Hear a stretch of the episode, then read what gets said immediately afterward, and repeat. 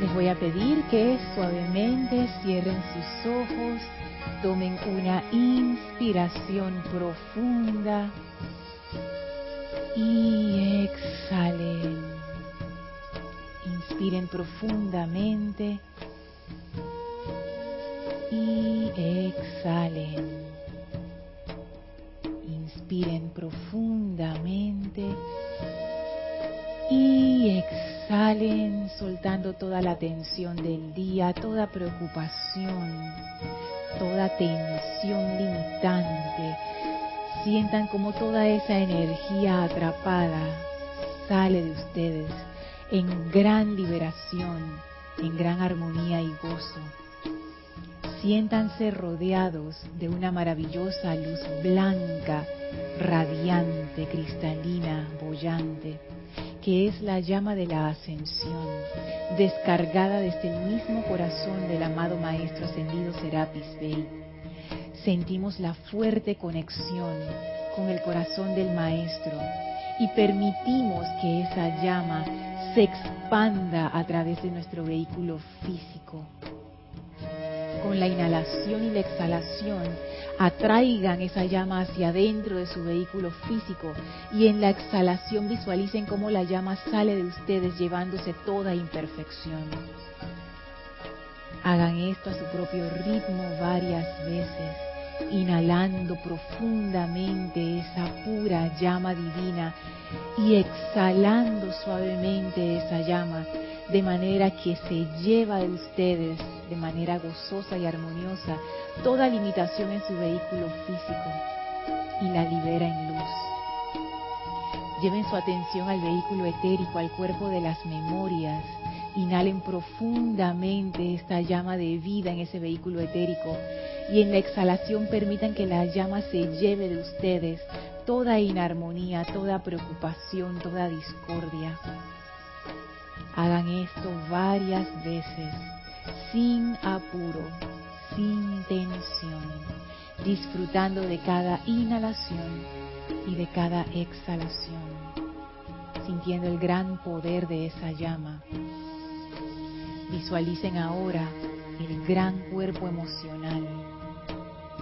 Inhalen profundamente esa llama dentro del vehículo emocional hasta que ese vehículo quede rebosante y en la exhalación como una marejada poderosa visualicen a esa llama saliendo de ustedes, llevándose toda discordia, transmutándola en gozo, en armonía, en perfección.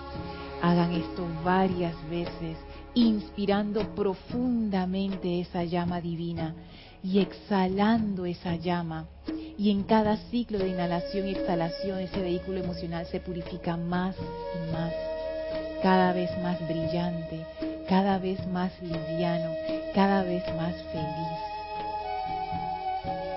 Lleven su atención al vehículo mental.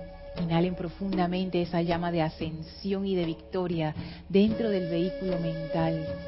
Y en la exhalación esa llama se lleva toda limitación y discordia del vehículo mental y sientan esa gran liberación cuando toda esa energía se disuelve instantáneamente en luz.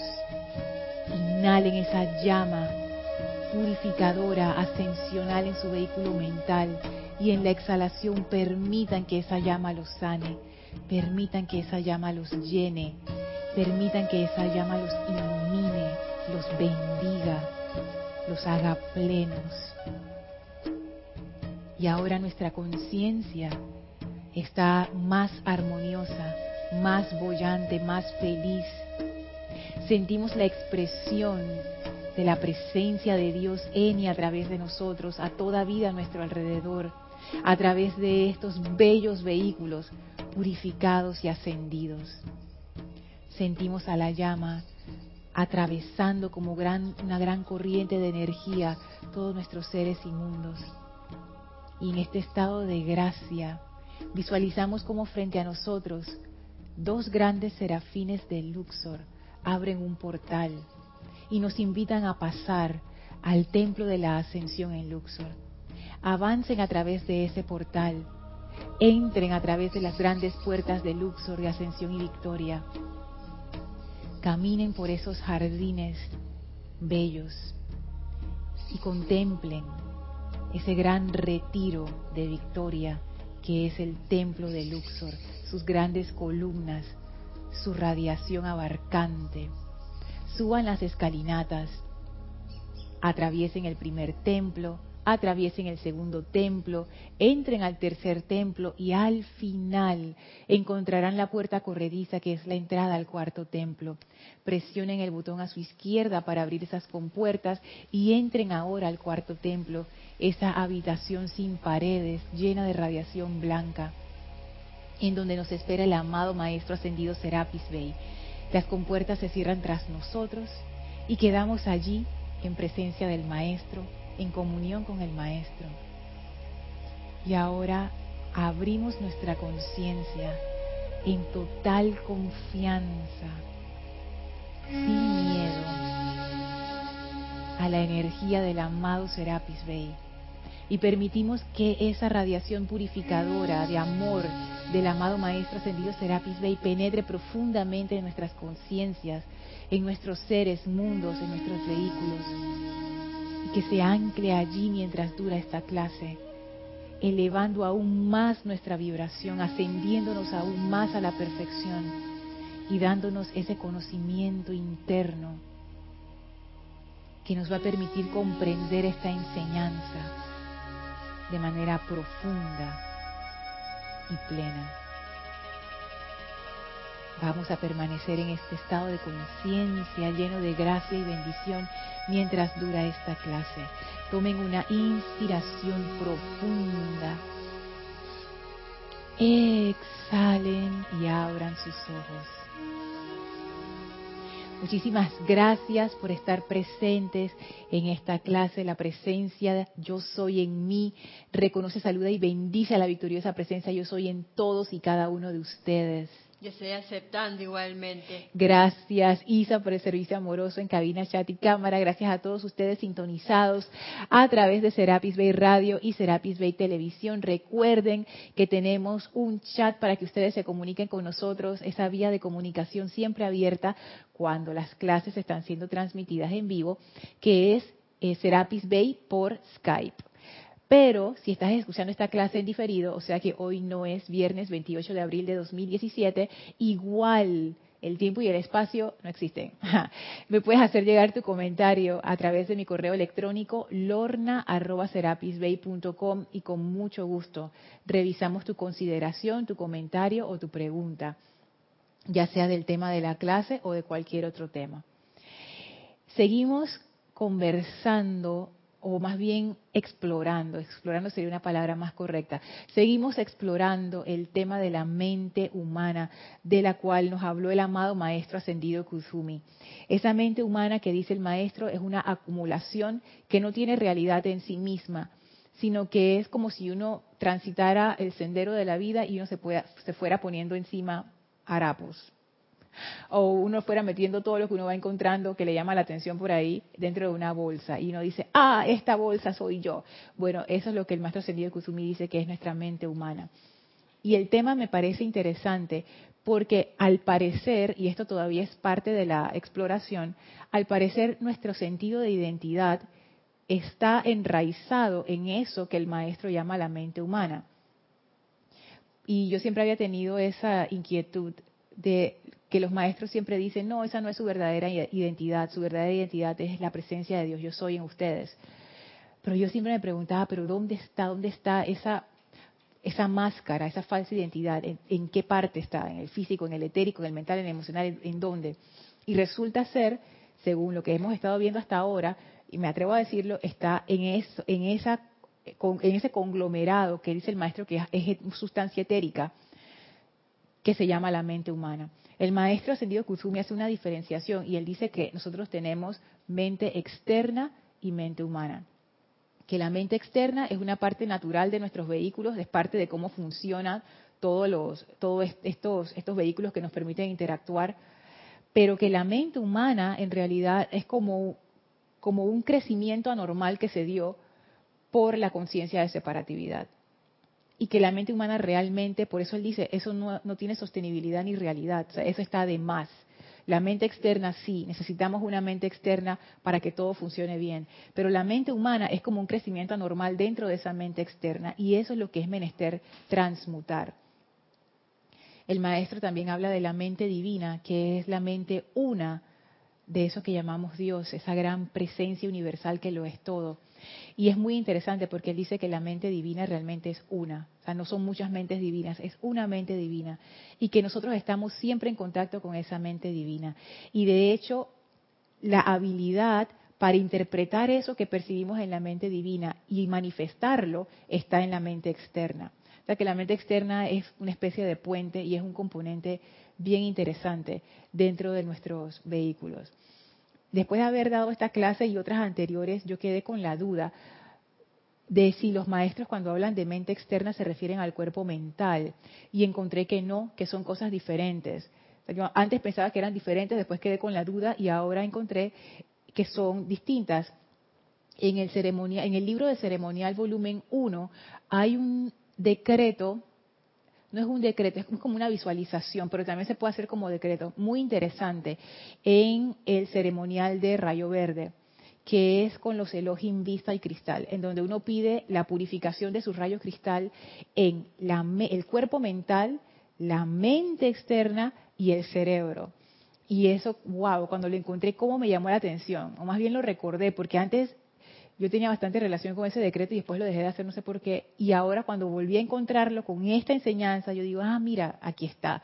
O sea que sí es distinto y, y, parece ser que es un mecanismo triple, que cuando eso funciona bien, cuando están bien alineados, cerebro, mente y cuerpo mental, la cuestión es maravillosa. Pero cuando hay un desalineamiento, entonces ahí empieza a haber ruido en la señal, como esos televisores viejos, porque ya eso no se da porque todo es digital ahora, pero antes cuando la señal era interferida, que uno veía un montón de nubes y de estática dentro de la en la pantalla, asimismo es lo que uno percibe. Uno dice, ah, ¿dónde está esa respuesta de la presencia yo soy? Lo único que está viendo es estática. Bueno, eso quiere decir que estamos desalineados, que esa antena que debería ser vertical, conectada hacia arriba, está mirando para todos lados menos para donde debe, debe ver y se pierde la comunicación, se pierde la señal.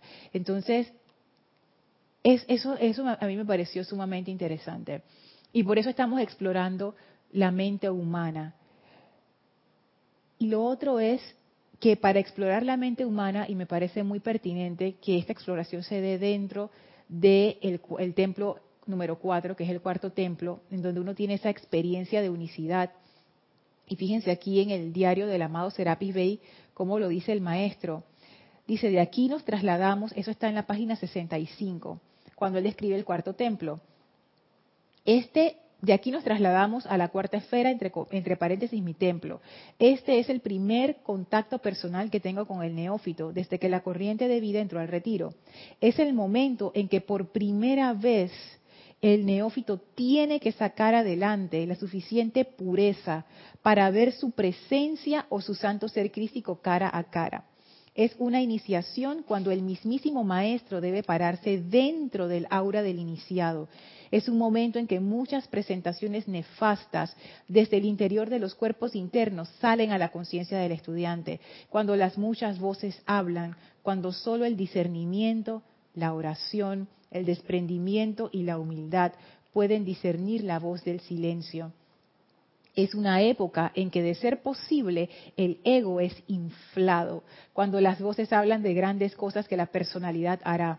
Esta es la época en que el yo, y lo ponen chiquito y entre comillas, el yo es despojado de todo egotismo, sutil y aparente, y después de pasar por esta iniciación, durante la cual yo, dice el maestro, yo me paro dentro del aura y elevo a Dios la oración de mi corazón, la corriente de vida está lista para la consagración. Y este texto cada vez adquiere como una connotación más profunda y especial con todo lo que estamos viendo acerca de la primera vez que el neófito vea su presencia o su santo ser crístico cara a cara. ¿Qué quiere decir esto? Según lo entiendo, que es la primera vez en que uno se ve a sí mismo. Es la primera vez en que uno entra en contacto con eso que verdaderamente es con tu verdadero ser. Y es importante hacer ese contacto, que uno lo logra mediante la meditación, que es el aquietamiento de los vehículos inferiores, porque aquí el maestro te lo dice. en ese momento tú necesitas discernimiento, oración, desprendimiento y humildad. Y hay muchas presentaciones nefastas, pero ese es el momento del aquietamiento, para que uno pueda percibir esa otra dimensión que siempre está. Lo que pasa es que hay tanto ruido interno que uno no se da cuenta, pero es, esa base fuerte, divina, siempre está. Y si uno no hace ese, esfuerzo perseverante de llegar a ese estado de conexión, uno no se va a dar cuenta de dónde termina la mente humana y dónde empieza el verdadero ser. Por eso es que aquí el maestro habla de discernimiento, porque es la única manera de la única manera de desarrollar discernimiento es estando en situaciones que te ponen en situaciones, estando en situaciones que te ponen en situaciones, que te fuerzan a tomar esa, esa decisión y a aprender de los resultados, que te ponen en momentos en tu vida en donde tú tienes que ver a través de las apariencias, ver a través del disfraz. Y esos momentos de la vida de uno son duros, son difíciles, pero son los momentos que más enseñan. Y son necesarios, siento yo. Creo que no para todos los seres humanos es necesario eso, yo creo que para la mayoría sí, por lo menos para mí sí lo fueron y todavía lo son. Son necesarios para que uno empiece a ver qué es real y qué es ilusorio. Y lo real tiene que ver con esa presencia, lo real es esa presencia de Dios, pero no hay forma intelectual de darse cuenta de eso, por más que uno lo lea, por más que uno, se lo, uno te lo digan, ah, sí, sí, no, es que esto es una cuestión que uno lo tiene que experimentar. Y hasta que esa experimentación directa no se dé, no se comprende y este, este conocimiento que no es intelectual llega solo, siento yo, a través de la vía intuicional. No, no hay una forma de transmitirlo, porque si la hubiera, ya los grandes seres que han encarnado en este planeta anteriormente, Jesús, Buda y todos los demás, ya lo hubieran hecho. Hubiera un super libro en que uno se lo lee y ya, pues, listo. Es por vía intuicional. Y esto que describe el, esto que describe el maestro es una gran experiencia de discernimiento. Esto yo lo veo, aunque, aunque la descripción es así, bien, bien, está bien hecha la descripción del maestro, cuando uno lo lee, uno se da cuenta que esto es un momento difícil. Porque fíjense lo que él dice, es el momento en que por primera vez el neófito tiene que sacar adelante la suficiente pureza. O sea que no depende del maestro, depende de ti, depende de mí. Eso está de nuestra parte. El maestro sí dice, yo me paro, me, me paro dentro del aura del iniciado en este momento. Pero el que saca la suficiente pureza para hacer ese salto de lo ilusorio a lo real es uno mismo. Y el maestro también dice, es una iniciación, no, es un momento en que muchas presentaciones nefastas desde el interior de los cuerpos internos salen a la conciencia del estudiante Imagínense, cuerpos internos. ¿Cuáles son los cuerpos internos? El emocional, el mental y el etérico. Y todos ellos tienen su repercusión en el físico y en la vida diaria de cada uno de nosotros. Entonces, como que ese es el momento, pues, es el momento de que salen todas esas presentaciones nefastas. Y este, y este precisamente es el momento, dice el maestro, del discernimiento, la oración, el desprendimiento y la humildad. Y yo siento que ninguna de estas cuatro son cuestiones intelectuales. Yo siento que esto también son cuestiones intuicionales. Porque uno puede tener un concepto de lo que el desprendimiento es, uno puede tener un concepto de lo que la humildad es. Y puede que no, vaya ni por ahí. Puede que eso sea nuevamente la mente humana. Si hay algo que yo he estado experimentando esta semana es ver esa mente humana, las manifestaciones. Y wow, hay momentos en que yo digo, tú sabes que esto es como un laberinto y yo, yo, yo no sé si yo voy a poder salir de aquí. Porque en cada giro que uno hace, que uno piensa, y que, ay, ahora sí, ya salí. No saliste, todavía estás dentro de la mente humana. Por lo menos eso es lo que me pasa a mí. Y ahí yo me doy cuenta de que este laberinto tiene varios niveles y son bien sutiles. Y por eso la única forma, siento yo, de salir de la mente humana no es metiéndole más mente, sino es saltando al siguiente nivel que es el nivel intuicional.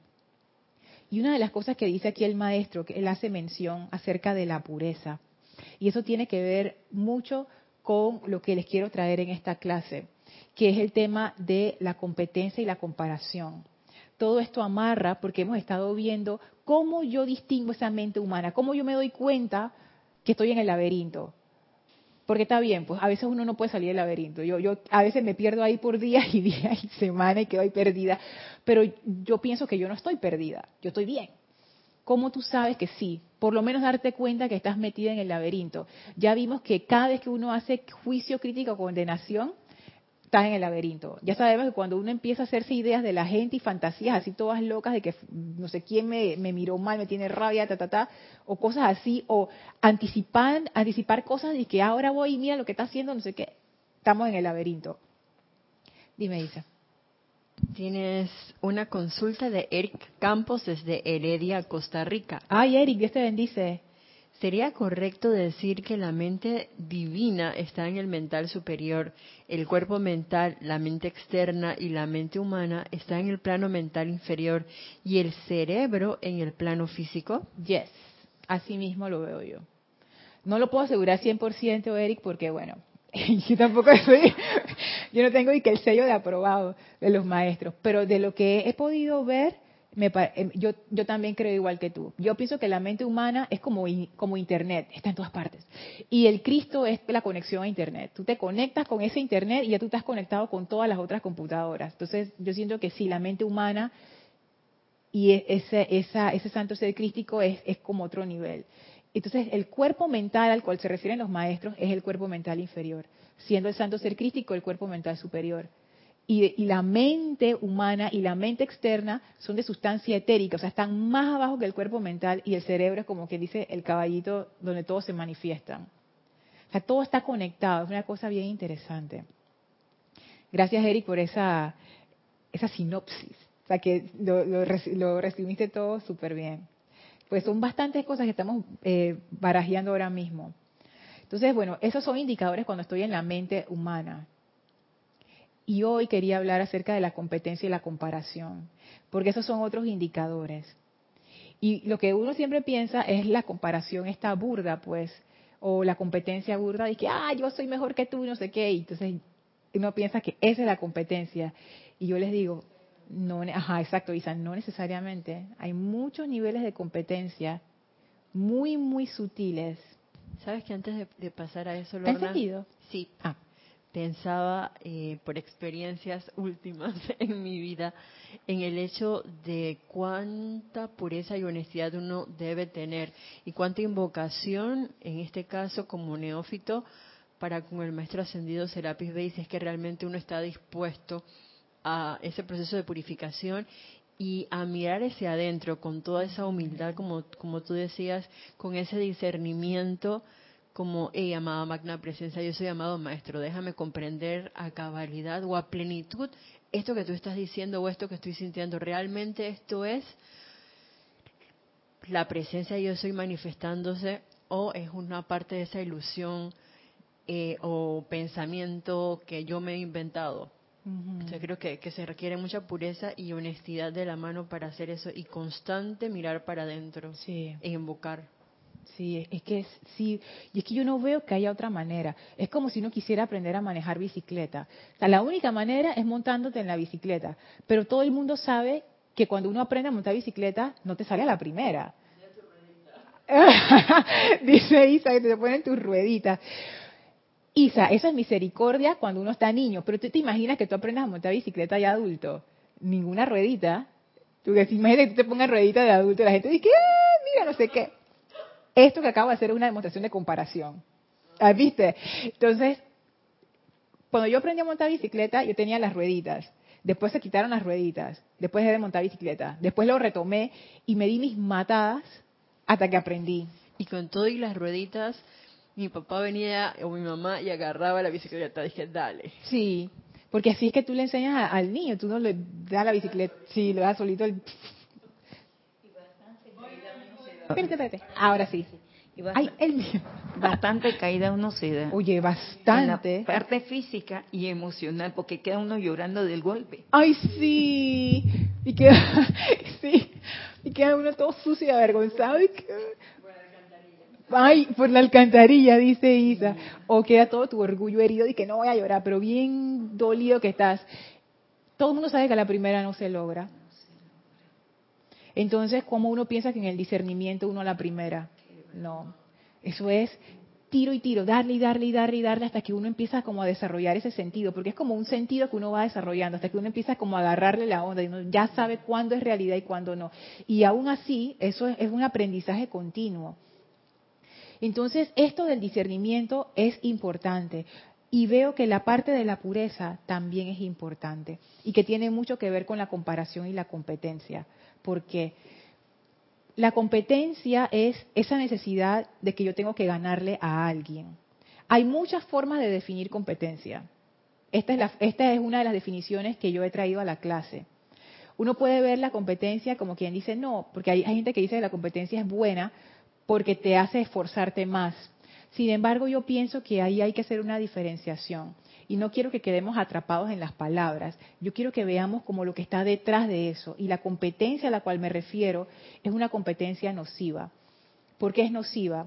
Voy a poner un ejemplo. Imagínense que estamos en una carrera y estamos corriendo, corriendo, corriendo y de repente Elma llega de primer lugar a la carrera si nadie reconoce que tú llegaste de primer lugar, ¿tú sientes que ganaste?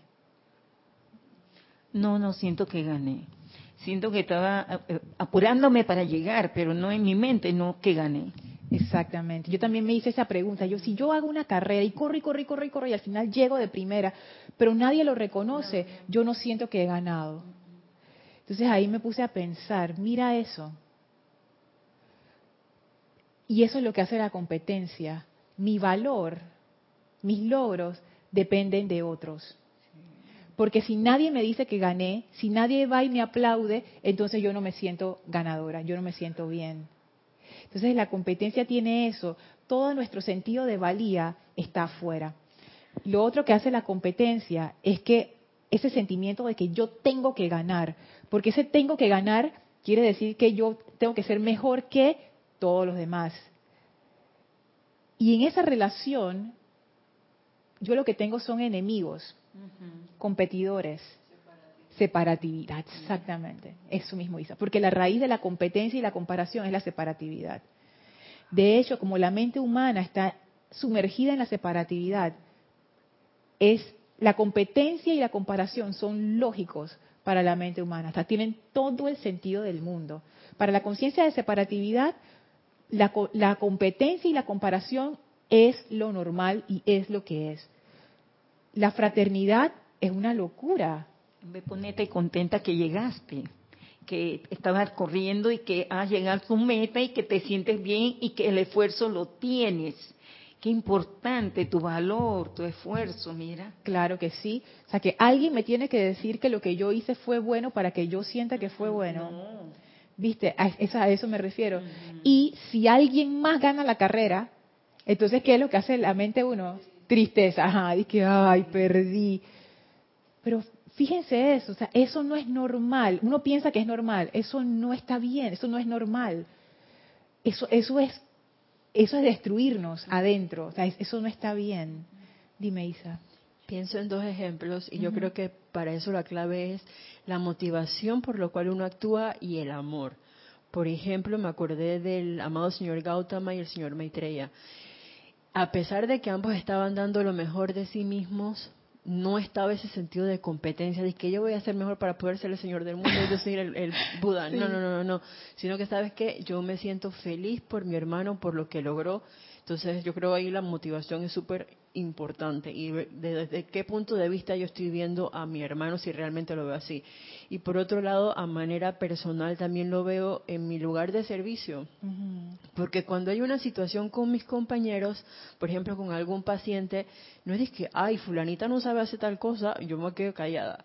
No, muy por el contrario, o sea, tú lo ves como, como un equipo, por así decirlo, y se da esa transferencia de conciencia, mira, esto puedes considerar hacer eh, tal cosa, no sé qué, y le ayudas con... No importa que no te lo reconozca, no importa que el, que el propietario sepa que el paciente de pronto diga, ah, fulanita fue la que me ayudó. Eso no es lo importante. Lo importante es que todo salga bien y que todos crezcamos. no es que la unidad, eso no, no tiene importancia. Bueno, es que eso que tú acabas de decir, Isa, es muy difícil para la personalidad. Yo he estado en ambos casos.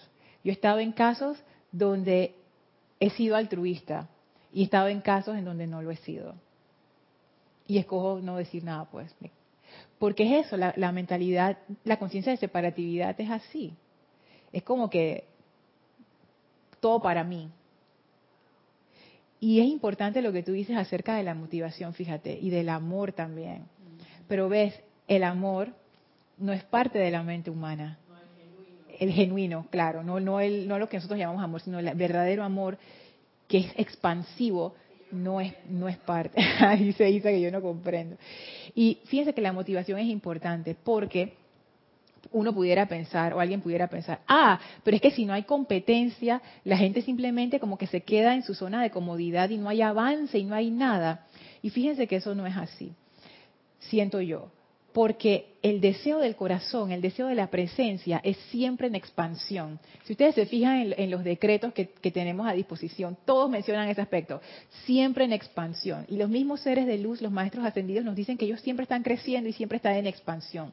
El deseo ese de ser excelente, en tu propia, no sé, eh, por ejemplo, yo quiero ser un excelente chef, yo quiero ser una excelente pintora, yo quiero ser un, excelente ingeniero, yo quiero ser una excelente piloto.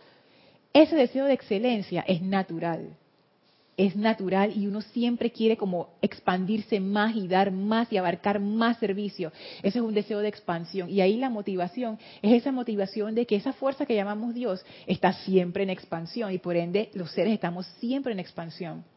Esa es una cosa. Esa búsqueda de la excelencia es una manifestación natural de la divinidad en nosotros. Pero yo todos los días, por ejemplo, haciendo eco de eso, quiero ser mejor que quién, que yo misma, no que otros. Fíjense que hay una diferencia ahí. Todos los días yo soy mejor que yo misma ayer. Yo, yo mejoro mis habilidades, todas estas cosas, pero no es que, ah, yo voy a ser mejor que Elma. ¿Y eso para qué?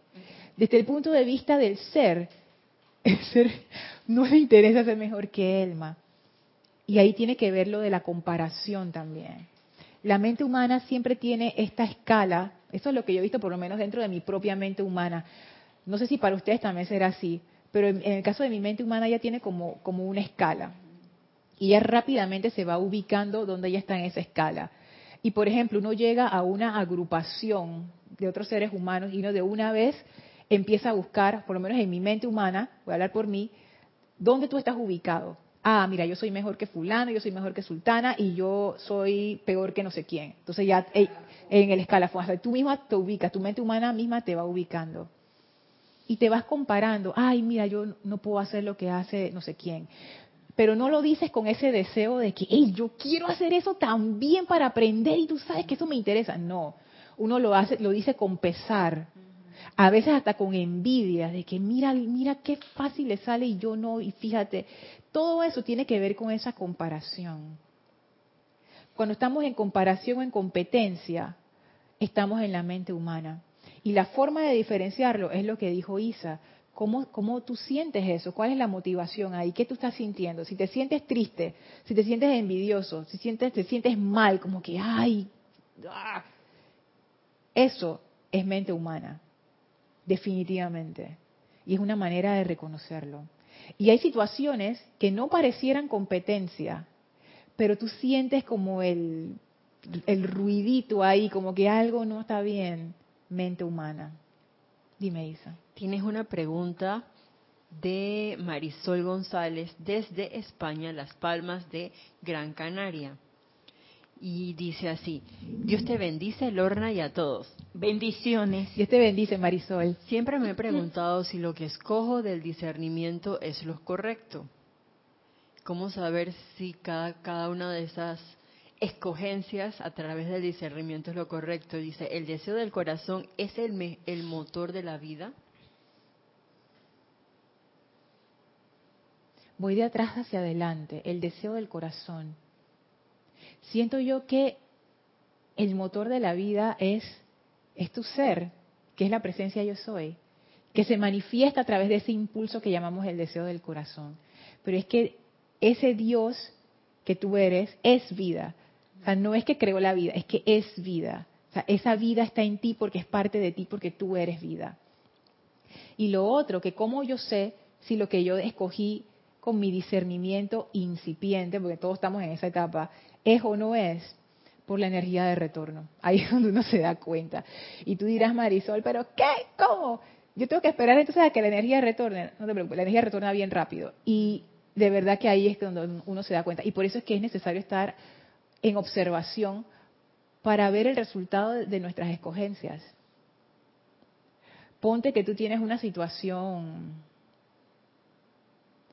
vamos a poner un ejemplo así de la nada, laboral y tú sientes el deseo de que, ay, yo me quiero ir de este lugar. Entonces ahí viene la cuestión del discernimiento. ¿Qué es eso? Esto es deseo de escapar de mi personalidad, que está escapando de un jefe o de una situación difícil con alguien, o es el llamado de mi corazón que dice, tú sabes qué, Marisol, ya terminamos aquí, nos podemos ir. Y ahí lo que es menester es fijarse mucho en el sentimiento. ¿Qué te dice tu sentimiento? Pero el sentimiento también puede estar motivado por la mente humana. Así es que lo mejor que uno puede hacer es aquietarse, como dicen el amantes de la enseñanza número 0003, hacer la invocación a la presencia para que te dé la sabiduría y tomar una decisión. Y cuando venga la energía retornante, uno se va a dar cuenta si fue la decisión correcta o no. Es que la única manera de desarrollar discernimiento es ejerciéndolo, experimentándolo y tú darte cuenta, porque ponte que en este caso escogiste irte, vas a un nuevo sitio de trabajo, te encuentras con la misma situación. Ya tú sabes, mm, esto está extraño, y vuelves a empezar, a empezar a sentir esa necesidad de escapar. Ya tú sabes, no, espérate, esto quiere decir que esto es una energía que yo necesito resolver, no necesariamente que es necesario que yo me vaya tú empiezas a identificar por qué yo me quiero ir, qué es lo que yo siento. Si yo siento lo que siento es unas ganas de salir huyendo, porque esa energía no me gusta, porque no sé qué, ya yo sé, mira, mente humana, quiere escaparse. Pero si yo lo que siento es como que, ah, estoy tranquila con esta decisión, tú te vas en orden divino, no sé qué, entonces puede que sea tu deseo de corazón. Ahí la cuestión es tomar la decisión y ver la energía de retorno. Y a veces esa energía que retorna no es tan obvia tampoco. O sea que uno siempre necesita como estar observando y viendo los resultados, no solamente los resultados externos, sino cómo te sientes, cómo, cómo te sientes internamente. Si estás dejando cabos sueltos o si realmente estás llevando todo a su término como debe ser y cerrando esas partes de ciclos de tu vida. Así que sí, Marisol, esa, uf, no tienes idea cuántas veces yo me he preguntado lo mismo y al final no he encontrado un atajo es, hacerlo, ejercer el discernimiento en cada situación. Y eventualmente, eso sí he visto, uno empieza como a, desarrollar esa capacidad de, de ver más allá del disfraz. Pero aún así, como dice el maestro, con la humildad de saber que la mente humana es bien fuerte en nosotros y en cualquier momento nos las puede jugar. Entonces siempre estar como quien dice alerta y pendiente. Gracias por, tu pregunta, Marisol. Así es que bueno, esto de la comparación y la, competencia a mí me parece que es fundamental, porque nos aleja de nuestro verdadero ser, porque nos pone a compararnos con otros seres y nos pone a competir con otros seres dentro de una mentalidad que es una mentalidad de guerra, realmente. La gente habla de competencia sana, pero yo pienso que donde hay ganadores y perdedores, eso de sano, yo no sé qué tan sano es realmente, porque si tú no te puedes alegrar por la victoria de otro, de otro ser humano, ahí hay algo que no está bien. Y fíjense que yo veo que eso tiene mucho que ver con la pureza. Yo anteriormente había pensado que purificación y pureza eran lo mismo. Y están los ambos dentro del cuarto rayo. El cuarto rayo es un rayo de purificación y es un rayo también de pureza. Y fíjense que ahora yo tengo otra visión de la pureza. Y yo he empezado a percibir, y nuevamente esto según mi conciencia, o sea, puede que, no sea tan así, pero eso es lo que yo estoy sintiendo ahora, que la pureza realmente es esa capacidad de ser tú mismo. Y va invadiendo un amor, porque se siente esa honestidad con uno mismo. esa honestidad trae paz. Porque cuando uno está en competencia, es difícil, fíjense, hay tantas maneras de entrar en competencia. Pusimos el ejemplo de una carrera, que es algo externo. Sin embargo, muchas veces uno está en la vida compitiendo por metas que ni siquiera son de uno. Las famosas expectativas que otros ponen sobre nosotros. Elma, es que tú tienes que ganar tanto, es que tú tienes que ser como no sé quién, es que tú tienes que, tienes que, tienes que. Y yo conozco mucha gente, y yo era parte de esa gente sin darme cuenta, ya estando en la enseñanza, por eso les digo que eso del discernimiento es crucial, persiguiendo metas que en realidad no son tuyas, tratando de llenar zapatos que no son para ti, pero tú piensas que sí. Entonces, esto de la pureza, y por eso que el cuarto rayo yo siento que es como tan astringente al inicio, te hace enfrentarte a ti mismo y ponerte frente a frente. Esto es mente humana y este eres tú. Y siento yo que la pureza va por ahí y es, y es fuerte, porque en estos tiempos, en esta época, requiere muchísimo valor ser uno mismo. Lo fácil es ser como la sociedad te dice, como tus padres te dicen, como todo el mundo espera. Yo no digo que eso es malo ni bueno. Yo lo que digo es que en esta época es más fácil cumplir con las expectativas de otros que seguir tu propio camino. Es muchísimo más fácil. Pero ese es, esa es esa, esa decisión que te pone el cuarto rayo. Pero para poder hacer eso de seguir tu propio camino, tú tienes que llegar a lo que tú dices, Elmi, a ese sitio de honestidad ese sitio de honestidad en donde no es honestidad que, que es de intelectual, no. Es que tú necesitas entrar en contacto con ese ser que tú realmente eres para poder empezar a contactarlo y que con ese contacto que va a ir creciendo, ese ser se pueda ir manifestando. Tú sabes, Lorna, que acabo de ver que la competencia te distrae tanto que pierde la pureza.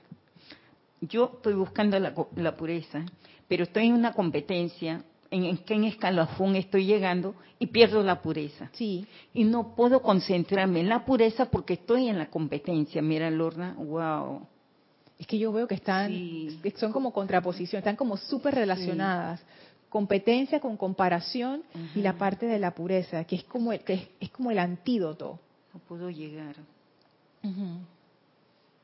¿Sabes de qué me acordé ahorita? De Whiplash.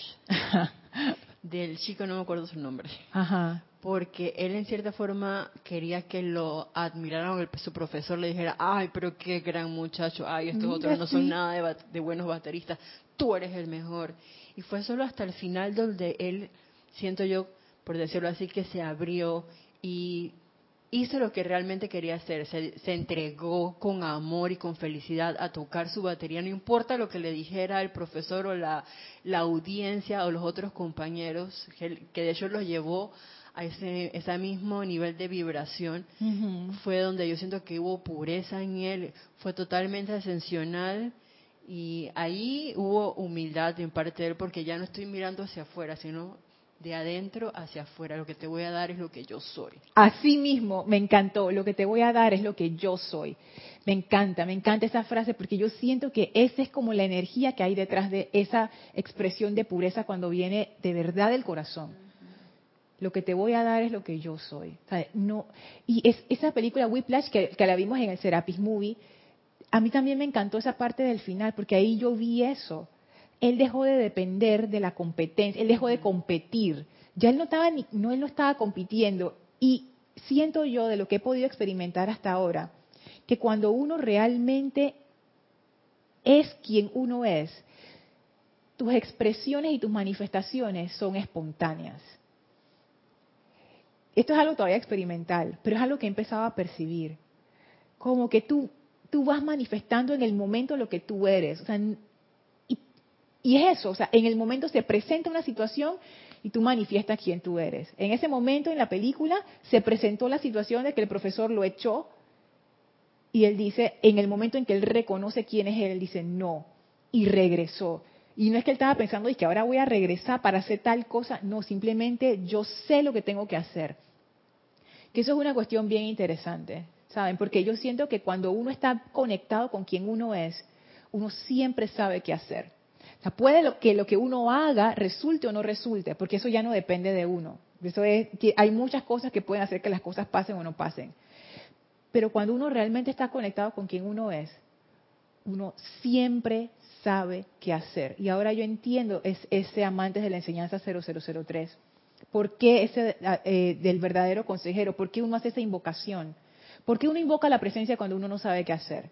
Es precisamente por eso. Porque cuando uno es con la presencia, uno sabe, tú sabes, y es algo intuitivo, no es algo de que planificado, no sé qué, tú de una vez actúas. Lo que tú, y es lo que decía Jorge también, ¿se acuerdan de la pureza?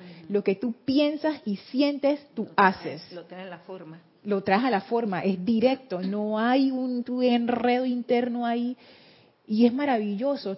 Estoy ahora mismo en este momento percibiendo esa fuerza de la pureza que te lleva realmente a ser quien tú eres. Y cuando tú estás en ese estado de pureza, primero que todo, no hay competencia y no hay comparación. ¿Tú querías decir algo, Isa? No, es que justo en el caso de, la película A este chico, el profesor frente a un montón de gente y a los mismos músicos lo humilló y él se fue con su padre a llorar y como tienes acabas de decir, sabes que yo voy más allá porque esto es una ilusión y esto no es mi verdadero ser es yo soy baterista por decir algo como en la película así que voy con todo sí Ahí él fue a buscar su pureza en Lorna, en ese momento que él regresó.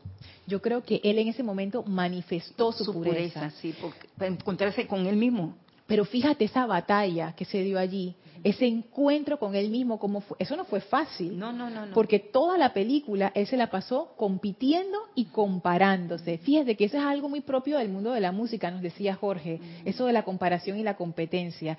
Y el maestro ascendido Serapis Bey tiene bajo su rayo ese aspecto de la música. sí.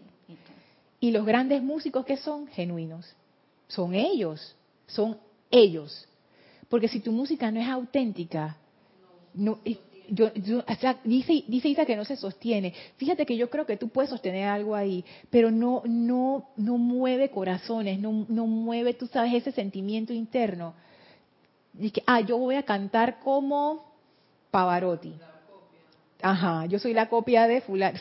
Ey, pero, pero ¿qué hay de ti? Fíjense que eso de la comparación es sumamente interesante. Hay cosas que uno puede comparar. Por ejemplo, si yo tengo un platito chico y un plato más grande, yo puedo comparar, ah, este es más pequeño que este. O sea, las cosas del mundo físico uno las puede comparar. Ah, yo tengo un, un celular y él me tiene uno más grande. Eso se puede comparar. Pero hay cosas que no se pueden comparar de esa manera. Pero como la mente humana es mente humana y ella está en el rango intelectual, nosotros cuando estamos en esa fase apegados a la mente humana no entendemos eso y creemos que todo se puede comparar. No es así. Incluso con el ejemplo que acabas de dar, uno se puede ver si estás enfocado en la mente humana o no. Porque yo puedo comparar un plato grande, un plato pequeño o dos celulares. ¿Y qué pasa? Que se mente el cabezón y dice, ay no, pero mira que este teléfono qué grande que es. Y empieza entonces la criticadera o a condenarlo o a juzgarlo. Entonces hay que, hasta en esas cosas que pueden ser muy sutiles, estarse autoobservando. Fíjate que no había visto esa conexión entre la comparación, la competencia y la crítica. Tienes razón, porque por ahí empieza la, la cosa. Es más, ya veo que están amarradas. Ya veo que están amarradas. ¡Wow! Esa red no la había visto. Gracias, Isa. Y fíjense, en esas comparaciones, y ese ejemplo me gustó de los platitos. Vamos a decir que son platitos comunes y corrientes que uno compra por ahí. Ahora, ¿qué pasa si esos platitos son obras de arte? Son estas creaciones de cerámica hermosas y divinas hechas a mano por un artista, no sé qué, y tú tienes los dos platitos. ¿Cómo tú comparas eso? ¿Cuál está más bonito que el otro? ¿Y quién dice que está más bonito? La personalidad, yo misma. y lo estoy criticando. es que es así. Es la, es, cuando uno está en mente humana, uno se pone a decir, mira, este es más bonito que este. Pero en realidad ponte a ver, vamos a poner el ejemplo de dos pinturas en dos estilos totalmente diferentes, uno abstracto y un realismo hey, ¿cómo? No, son dos cosas distintas. Hay que saberla disfrutar. Sí. Eso es. Y cuando viene también con ese sentimiento de gratitud, siento yo, oye, gracias Padre por la presencia que se manifestó a través de esta corriente de vida X que trajo esta magnificencia o belleza a este plano de la forma. Entonces ya es como que es otra energía. Claro que es otra energía, que tiene que ver con eso que dijo Elma, con el disfrute. Es esa gratitud que emana cuando tú estás viendo, pero mira este y mira el otro y mira estas dos pinturas. No hay comparación. Siento yo que eso es algo que los grandes seres tienen. Leyendo sus discursos en, los libros aquí que tenemos en Serapis Bay, ellos disfrutan de las manifestaciones de vida que ellos se encuentran si ellos ven una flor, ellos no están pensando, ay, pero Elma, ¿tú te acuerdas la que vimos allá? Esa está más bonita. No. Claro que no, porque yo creo que ahí está bien clarito el sentimiento de hermandad y que esta es la creación maravillosa de la presencia. Yo soy que presencia, yo soy jamás me imaginé que esto pudiera ser. Y entonces otra cosa tan maravillosa por acá. ¡Wow! Es un constante disfrutar. O sea, esa comparación no existe de la manera en que nosotros la entendemos. Por supuesto que las manifestaciones son distintas, por supuesto que todos somos diferentes y todas las cosas que hacemos son distintas unas de las otras, pero lo que quiero llevarlos es a la energía que hay detrás de eso, a esa energía. Siento yo que en la conciencia de los maestros ascendidos y la conciencia de alguien que realmente es ha llegado a ese punto de honestidad con uno mismo, eso que decía el maestro, sacar adelante la suficiente pureza la pureza para ver a tu presencia o tu santo ser crítico, claro, porque eso es lo que te permite la pureza. Esa llama de pureza lo que hace es que te hace encontrarte contigo mismo. Y cuando tú te encuentras contigo mismo, tú empiezas a apreciar las manifestaciones, otras manifestaciones, sin compararlas. Tampoco la competencia. Si tú, imagínense esto, si estamos en una carrera, estamos todos corriendo en la carrera, y ya tú sientes que tú ganaste, ¿a ti te importa si te dan el premio? Si tú te sientes ganador, ya tú te ganaste. Ah, dice Isa, pude correr, gracias Padre. Si tú vas con el corazón lleno, que te den o no te den, eh, tú vas disfrutando de tu carrera, disfrutando de tu vehículo físico, disfrutando del elemental de tu cuerpo, como unos ahí, tan, tan, tan, disfrutando de los otros corredores, disfrutando del sol o de la lluvia o de lo que sea. Tu mente no está en, voy a llegar primero. Tu mente está en el momento, en el presente. Y sostenerlo hasta llegar a su meta. Porque no voy a desconcentrarme para no llegar, porque todo eso se me cae y fíjate que ese estado, y gracias por traerlo, no significa que uno se vuelve eh, débil en el sentido de que es como que, ah, es que nada me importa porque tú sabes ser yo mismo, y yo no tengo que hacer más nada porque, porque así soy yo mismo. No, no se refiere a eso, porque ese letargo es parte de la mente humana, también, es un engaño. ¿Por qué? Porque la, la divinidad en nosotros siempre está en expansión. La divinidad en nosotros no se queda quieta nunca. Entonces, si tú entras en ese letargo, es que Ay, yo no tengo que seguir mejorando porque ya yo soy perfecto, eso es mente humana, eso no es ninguna divinidad. Porque cuando uno está en ese estado de yo soydad, como lo llamaba Jorge, uno está siempre en expansión, jubiloso, jubilosa expansión, siempre viendo qué más puedo dar, qué más puedo hacer, dónde más puedo crecer. Y no ese abandono de que, ay, ya, ya, ya llegué como a la cúspide. El amado señor Maitreya tiene un, un discurso donde él decía eso, que él dice que él, él le había llegado esa pregunta de los estudiantes, que si había un límite, si uno en algún momento uno llega a ese límite de amor y maravillosa meta de ya lo soy todo. Dice el señor Maitreya que, por que él pensaba que no, y por donde él iba, no. Que eso es un constante crecer y crecer, y ¡oh, qué maravilloso! Cuando uno está creciendo en su propio sendero y uno ha llegado a ese, a ese punto de pureza, en donde tus vehículos expresan lo que tú eres, tu mundo expresa lo que tú eres, tu aura expresa lo que tú eres, todo en ti expresa lo que tú eres. No hay competencia. Es como si tú ya hubieras llegado a la meta. Y ahí me hace tanto sentido esto que los maestros hablan de el regreso a casa dentro de la llama de la ascensión. La llama de la ascensión es la forma de regreso a casa. Ahí fue que yo lo vi la pureza. Eso mismo, iba a decir, buscando la pureza, ese regreso a casa, uno siente esa armonía, uno lo disfruta, ve el mundo externo, pero no es cosa que te, te, ocupa ni te interesa, sino el sentir adentro. Fíjate que esa es, ese regreso a casa es volver a ti. A ti, sí. Feliz. Feliz. Cuando uno, uno regresa, cuando tú regresas a ser quien tú eres, cuando tú regresas a esa conciencia, ya no tengo que competir. Como dice, ya te encontré, ya, ya te vi, ya sé que estás ahí. Ya sé que yo soy eso. Ya no tengo que demostrar nada, ya no tengo que estar imponiendo nada, ya no tengo que estar comparándome con nada ni compitiendo con nada. Ahora yo puedo empezar a disfrutar, ahora yo puedo empezar a amar de verdad. Porque desde la mente humana amar, no, yo no creo que, yo no voy a decir que es imposible, pero voy a decir que es, improbable.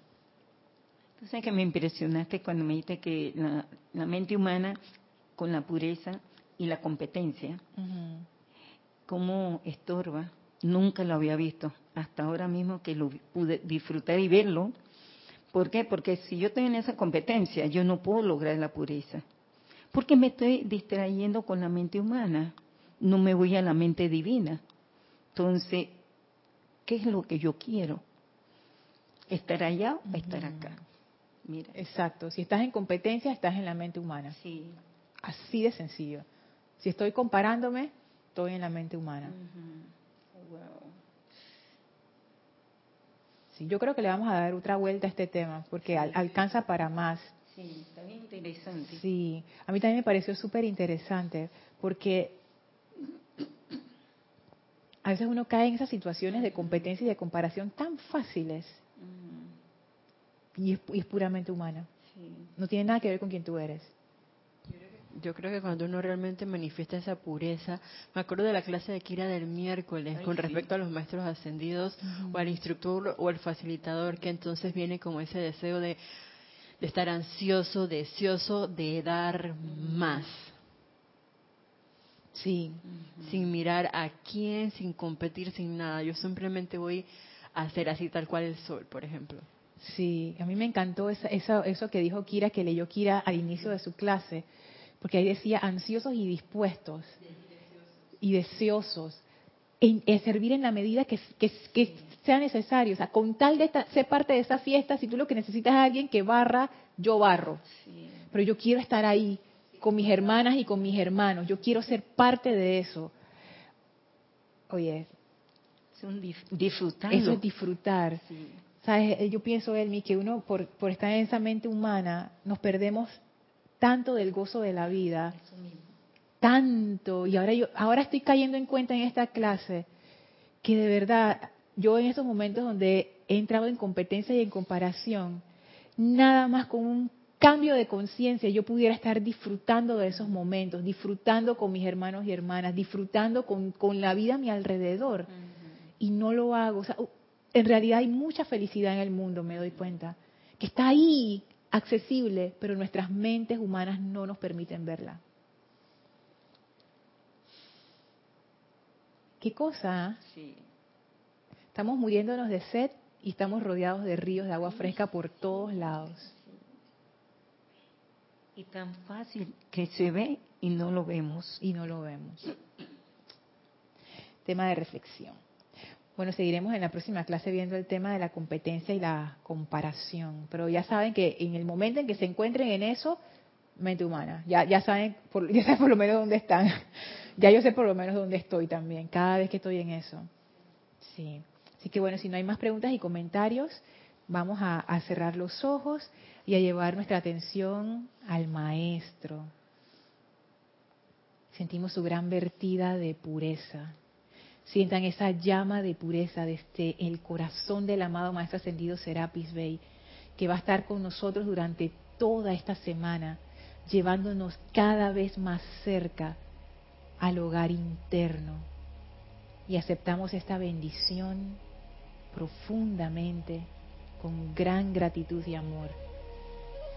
Y nos inclinamos ante el Maestro en reverencia amorosa y nos retiramos del cuarto templo, nos retiramos del tercer templo, nos retiramos del segundo templo, nos retiramos del primer templo, descendemos las escalinatas, atravesamos el jardín bellísimo, salimos por las grandes puertas de ascensión y victoria y a través del portal regresamos al sitio donde nos encontramos físicamente, dándole gracias a esos serafines que ahora cierran el portal y regresan a sus retiros y sintiendo esa gran llama de pureza fluyendo en y a través de nosotros, la expandimos a todo nuestro alrededor y a toda vida, de manera que todos nuestros otros hermanos y hermanas puedan encontrar también ese sendero de retorno a casa. Y que todos retornemos felices juntos, con gran gozo. Tomamos ahora una inspiración profunda. Exhalamos y abrimos nuestros ojos. Gracias Elma, gracias Eric y Marisol por su participación, gracias a todos los demás que están escuchando esta clase, mil bendiciones para todos, gracias Isa por tu servicio amoroso y nos vemos en la próxima clase, que la presencia yo soy los bendiga a todos con su pureza y su amor. Muchas gracias. Yo soy aceptando.